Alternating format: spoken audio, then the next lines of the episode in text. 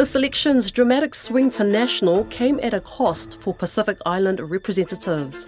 Labour had 12 Pasifika members of parliament over its last three year term, including former Deputy PM Carmel Sepuloni. But National only has one, Angee Nicholas, and she's only just hanging on by a handful of votes.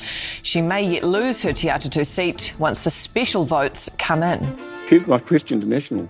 Who is it exactly that you're going to have as the Minister for Pacific People? Because if Angee doesn't get in and neither does Agnes, then who? Because you don't have any Pacific people in there. Chris Luxon has said he has a party of diversity. Well, I'm sorry, but that's just not the case. Our position very strongly is I've been supportive of the Pacific People's Ministry. I haven't been supportive of the management of it. I think when you have a $40,000 farewell, I think that's insane. I would love to be able to obviously represent and be the voice of Pacific people as, as a minister, um, but can't say anything at this point in time. Kia ora, I'm Susana Suisuiki. I usually host RNZ's Pacific Waves, but today I'm at the detail looking at the lack of Pacific MPs in the new government and why it's a problem. Joining me is AUT University's culture lecturer, Richard Pamatatau. In this new government, it's looking like there'll be possibly two or even zero Pasifika representation. What will this mean for our community? Should we really be that worried? So, if we look at National over a period of time, it has had four MPs who we know had Pacific heritage, beginning with Anae Arthur Anae. He was National's first Pacific MP. Then he was followed by Peseta Sam Lotu-Iiga and Alfred Ngaro, and then Agnes Loheni, who got in in 2019 on the list. So National doesn't have a great track record in terms of Pacific candidates. And actually, when I have spoken to Anae Arthur Anae and Peseta Sam Lotu-Iiga, they both talked about the difficulties of being inside national and how they were in many ways expected to perform in a particular way. And so that really speaks to how national thinks about this particular population group. I got the call from Sir John that I was being elevated to cabinet. What portfolios? And I said, corrections. And she said, jeepers, what did you do wrong? but some would see corrections as a poison chalice. I believe it was a true honour. To the 10,000 men and women who serve in corrections, some risking their lives every day, I salute you. It was a privilege to be your minister despite the challenges, and there were many, in that portfolio. On another level, though, it was under Sir Don McKinnon that the Ministry of Pacific People was formed. So there have been people inside National who have thought about this particular population group. And some time ago, Judith Collins, uh, who is married to a Samoan, um, also was trying to find candidates. So it's not that National hasn't tried, it has but it hasn't seemed to find the candidates who it puts up high enough on the list to be in whether or not they have an electorate. And the broader issue there is if National wants to have a, Pacific MP, for want of a better term, in a safe electorate, then why haven't they got the Pacific person standing on the North Shore? Or in East Coast bays or in Tamaki or in any of the really blue seats. So there's a problem there. And the problem for national is it assumes that a person of Pacific ethnicity would necessarily stand in what we think are the Pacific seats, so South Auckland seats. But that's a problematic because we don't ever talk about the white people seats, do we? We talk about the Pacific seats. I've never heard anybody say the North Shore is the white people seats or Remuera people are white people who vote for National. I've never heard that. So I think there's a, a definitional problem that we need to be thinking about. Yeah, well, throughout the years that Pasifika candidates have stood for national, as well as other right leaning minor parties, you know, they go on about that the values within their party aligns more with the community, but yet we don't see an increase of Pasifika candidates or supporters. Why do you think that is?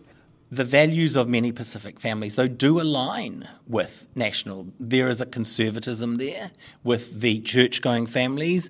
There is uh, a love of hierarchy, particularly in conservative Pacific families and there is a sense of duty, but at the same time, I think there's also a sense of independence and mana that won't be recognised in national. And to be fair to Labour, it has really recognised how it can milk the Pacific population for votes, and increasingly over time, it's got better at um, elevating Pacific people into cabinet, into more important roles. And, and I think that's a really interesting thing for people to consider. Plus, there is more of a comfort with diversity within the Labour Party. So if you look at National, it's not exactly a diverse party. You look at Labour, it does have more diversity. And then we need to talk about the Greens because Teanau Tuiono was there, and other people have tried. Leilani Tamu tried to be a candidate, and now Efeso Collins is there. And the Greens are also much more diverse. So I think maybe within National there's a fear of what people don't look like or how we need them to look more like us. Let's also just recognise that NZ First has had as far as I know, two Pacific candidates. There was Derek Ball a few years ago, and then Asenati Lole-Taylor. So uh, Mr. Peters has obviously reached out to that population. All I'm saying to you here, if I was a Fijian, a Samoan, somebody from Niue, and somebody from, uh, for that matter, Nauru, I'd expect people to walk in and respect my country's culture. And I understand that. We, we are here to treat these people as equals not as some senior soldiers who know best, as they're very equal. On that basis, we're going to make a lot of progress. Why doesn't National recognise the value of the Pacific MP? That's your question. It would be easy to argue that they don't understand how that population works. It would also be easy to argue that within National there is an embedded kind of racism. And Anae Arthur Anae has spoken about the way people look at you, and Peseta Sam Lotu-Iiga has said similar things. Alfred Ngaro said to me when he lost his bid for the Auckland City Council that it was time to get out of the sandpit and play in the big world. I think he found it quite difficult but he also said, I will do whatever they want me to do. I will be the person who goes to every opening, every closing. But I think once he was deeper inside, he found it a little difficult. Why have you left the National Party? Well, the truth is, is that um, I haven't left the party. The party has left me in regards to my values and my views. I mean, I am proudly a conservative. Uh, I've got Christian conservative values as well. But over the last three years, we've seen that move, and it's not just me, it's been a number of us that have come to the point where we realise that actually we can no longer stand and support the party because actually those values have changed. Angee, National's possible only Pacific candidate is a very smart young woman. She's a law graduate from AUT. She's worked in Nikki Kaye's office. She's worked for the inquiry into abuse and care. So she is politically aware. She's also, from what I know of her, quite a quick learner.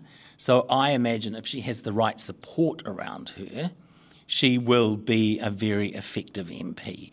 And we have to hope that National will recognise that and support her in a way and not leave her hanging out to dry and not make her, if you like, the cultural boombox for National going on and, and being the brown representative at things. You have right leaning commentators saying that the last government had a staggering number of Pacific MPs, and the outcomes for the community didn't really improve. Do you buy into that narrative? I don't buy into the narrative that the number of Pacific MPs equals outcomes for the community, because that's a really shallow way of looking at things. What's good for all New Zealanders is good for the Pacific population, is good for the Asian population. What we need to grapple with is some of the specific needs of the Pacific population. And, and it's really easy for us to define it as South Auckland. That does not take into account middle class and upper middle class Pacific Island voters. Do you think that Mike Pero needs special treatment? Does Colin Tukuitonga deserve special treatment? These people who are successful and happen to be islanders. The problem is, I think, there are still many areas of that population that need extra work, but that's not because they are Pacific. It's because of socioeconomic factors, it's, it's demographic stuff. And Pacific is just part of that. Being a person of Pacific ethnicity does not code you for certain things, but being a Pacific person who has perhaps less education, lower socioeconomic status, etc., etc., does place you in a position where you will need extra support, but that has been coming and there's been work done on that. Also joining in on the Talanoa is Khalia Strong, a senior journalist at Pacific Media Network. Khalia recently moderated the Pacific Candidates Election Debate, a collaboration between RNZ Pacific and PMN News. I started off asking Khalia what were her thoughts on mainstream media's coverage of Pasifika issues? I think they were mainly overlooked. Like when when we talk mainstream, and this is you know everyone's trying to do the best job but you are going to your your audience your listener base. So especially if it was something like Newstalk ZB they tend to be a more right leaning listener audience and perhaps those with higher incomes and those um, that are more likely to vote national. This is this is just being very broad here but but that does seem to be the white, slightly upper middle class listenership that, that it does appeal to. And so when you have discussions around um, are there inequities in the health system and uh, what about school outcomes, it suddenly becomes this you know, why do Pacific children have the lowest attendance? Instead of figuring out what are the driving factors behind that? And, and no person wakes up and says, I, I, don't want to send my kids to school just for the sake of it, or I don't want to feed my children, or, you know, no one wants to have the struggle. And so I think sometimes when you look at it from a mainstream perspective, it becomes too black and white, when, when really, as we know as Pacific journalists, it's much more nuanced. Do you think there are some missed opportunities, though? I mean, one of the things that I noticed in both One News and Newshub's election coverage was the lack of Pacific commentators on that panel. I was quite baffled because we had a Pasifika deputy prime minister, we had so many Pacific MPs, and then the Newshub political editor, you know, made a comment. She said something along the lines of, "Oh, who is this national candidate that's standing for Te Atatu?" Do we always have to fill in the gaps when it comes to mainstream media to serve our Pacific audiences? Uh, I think it's a constant fight to make sure our, our voice is heard. And interesting you bring up the TV debates because I feel like the questions that were from the public quite often were from Pacific people, and then annoyingly, their answers, their questions weren't answered. It turned into like this back and forth between between the leaders about who'd done a worse job or who was, you know, rather than actually answering the person's question. So it was it was a source of frustration, but I think it almost exacerbates the concept that are we actually hearing? Are we actually listening to the issues? Or does it get kind of sidetracked into a different political narrative? Would the lack of Pacific MPs then be an incentive for this new government to abolish the Ministry for Pacific Peoples? It'll be quite awkward if a non Pasifika person was its minister, right? Yeah, and, and we, we actually had David Seymour on our, our programs, and our host Gabby Solomon hit him up about speaking for Pacific peoples. As we know, Pacific people already have a marginalised voice, and when someone comes in and tries to speak for them, that we know that's problematic. You know, speaking of disrespect, a lot, a lot of uh, Pacific people feel a bit disrespected uh, by the comment or that, that or the joke that you said that you made, uh, you know, about um, uh, the Guy Fawkes joke, you know, in terms of bombing. Um, uh, the Ministry of Pacific Peoples. Um, have you changed your, your stance on um, on any apology or, or any of that? Uh, no, I haven't. Um, I'll give you some feedback I got uh, just yesterday. Um, proud of you and your team, David. Strong leadership. I'm one of many women and Samoans who detest condescending diversity appointments, so stay strong. New Zealand needs you and your team. So, you know, you said something earlier about it's no secret about how Pacific people think. First of all, I, I actually just want to challenge you gently on that.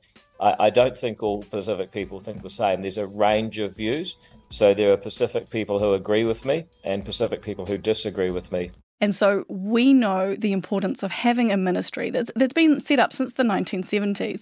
That space was fought for. And yes, there has been questions, rightly so, about spending recently, but that shouldn't erode the, the reason that it was set up there, there is still a valid reason for there to be a ministry for women, a ministry for people with disabilities, a ministry for um, smaller ethnic groups. We, we need this because there hasn't been that voice. So to disestablish a ministry is actually quite difficult to do under the MMP system. So I think probably what would be at stake would be significant funding cuts to that area. And, and then what does that mean for the language weeks that we celebrate each week? Or what about some of the internal workings that perhaps we don't see on the front, but this is what the ACT Party has come out and said um, could be at stake or these jobs could be on the cutting block. On the flip side, though, when does representation start to feel tokenistic? Wouldn't it make sense to worry about the quality of who gets to represent us rather than having to feel reassured that there's X amount of people that look like us in Parliament? This is uh, this is a great question because it's like you can't just put a brown person in a role this this is where that tokenism comes in. So it needs to. What I really loved was when Acts Karen Chhour was was brought into Parliament, I, I looked at her and I thought she knows struggle. She knows what it's like to come from a background where you've had social services involved and to have childhood trauma and to see how that plays out. So I think she could be a wonderful advocate in that space. Um, whether that voice will fit within the ACT Party's um, values, I, I, don't know. But I, I feel like yes, we need we need diversity of experience, and especially when we talk about Pacific representation how many of these MPs have experienced struggle? How many have w- walked into a WINZ office? How many have had, you know, relationship breakdowns or or, or things that are the, these cultural nuances where you kind of don't speak up for the greater good, or, or you might be carrying uh, the the family burden for for other areas. So I think all of these things um, need that life experience, which perhaps we don't have if you're in this position of privilege that comes from being in Parliament. And what do you think about the momentum that was spurred on by the Dawn Raid's apology? Do you think this is the last time we'll be talking about the overstayers amnesty, considering National's strong stance to not have it at all. I, am shaking my head at this because it crashed and burned. And it was this carrot that was dangled weeks, days before the election that wasn't going to happen. And I think it was a last ditch effort for Pacific votes, an extra slap in the face to find out that it could be rolled out in the first 100 days. Why did it take two years then since the apology. So it, it did ring hollow. And I think, um, yeah, we, we had that. Um, absolute frustration that come through from the Pacific community. Why is this taken so long? Why so late? And, and, then for others, does it go far enough? Well, I mean, you have to think about everything that has been expected of Immigration New Zealand in the last couple of years and the immense pressure that they have been under uh, with respect to resuming business in, as usual and above that, uh, given the borders being closed and then the reopen, uh, the requirement for additional visas uh, because of the workforce shortages that we've been experiencing, a range of other things that Immigration New Zealand have been engaged with. Uh, that has meant that some of the work that we might have wanted to see done earlier hasn't been done, but we've said as a party this will be done in the first 100 days if we are re elected. We did an exit, well, exit interview, I guess you could call it, with um, Anahila Kanongata'a. I remember her at the Dawn Raids and she was leading the, the delegation with then Prime Minister Jacinda Ardern, and she was weeping. She carries the emotion of the Pacific people when, when, she is in her role. And I think it will be a huge loss actually to have her out of Parliament. And kudos to the Green Party for always sticking up for this and they've always been they've been advocating for this for years and to still not see it go through must be very very frustrating and just to wrap up, what is your message to our community who are feeling super nervous and anxious about what's ahead? I think this is an adjustment time, but I think also Pacific communities, we need to realize that politics isn't everything.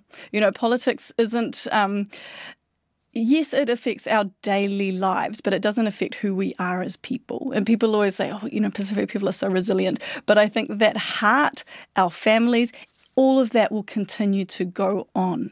So I, I think sometimes we almost give too much power. And um, Ronji Tanielu from the Salvation Army, he actually called it kind of white saviorism. We kind of put the government as this person that's going to feed us and pay us and, and look after us.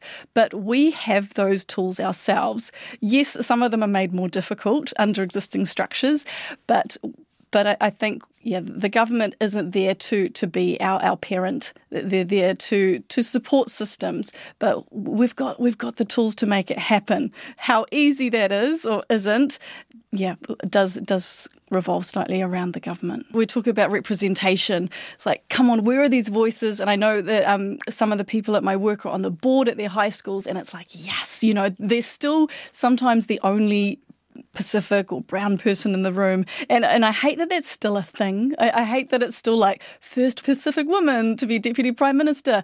And so I think as our population is shifting to one that is more diverse, get ready, New Zealand, because we are going to have a more Māori and Pacific population. And is our future government ready to, to make sure we've got equitable outcomes for everyone? I'm Susana Suisuiki, and you've been listening to The Detail, which is supported by the Public Interest Journalism Fund. Producers for this episode were Alexia Russell, Bonnie Harrison, and Sharon Brettkelly. Many thanks to our sound engineer, William Saunders, and last but not least, fa'afetai tele lava to Richard Pamatatau and Khalia Strong. Tō wha soifua.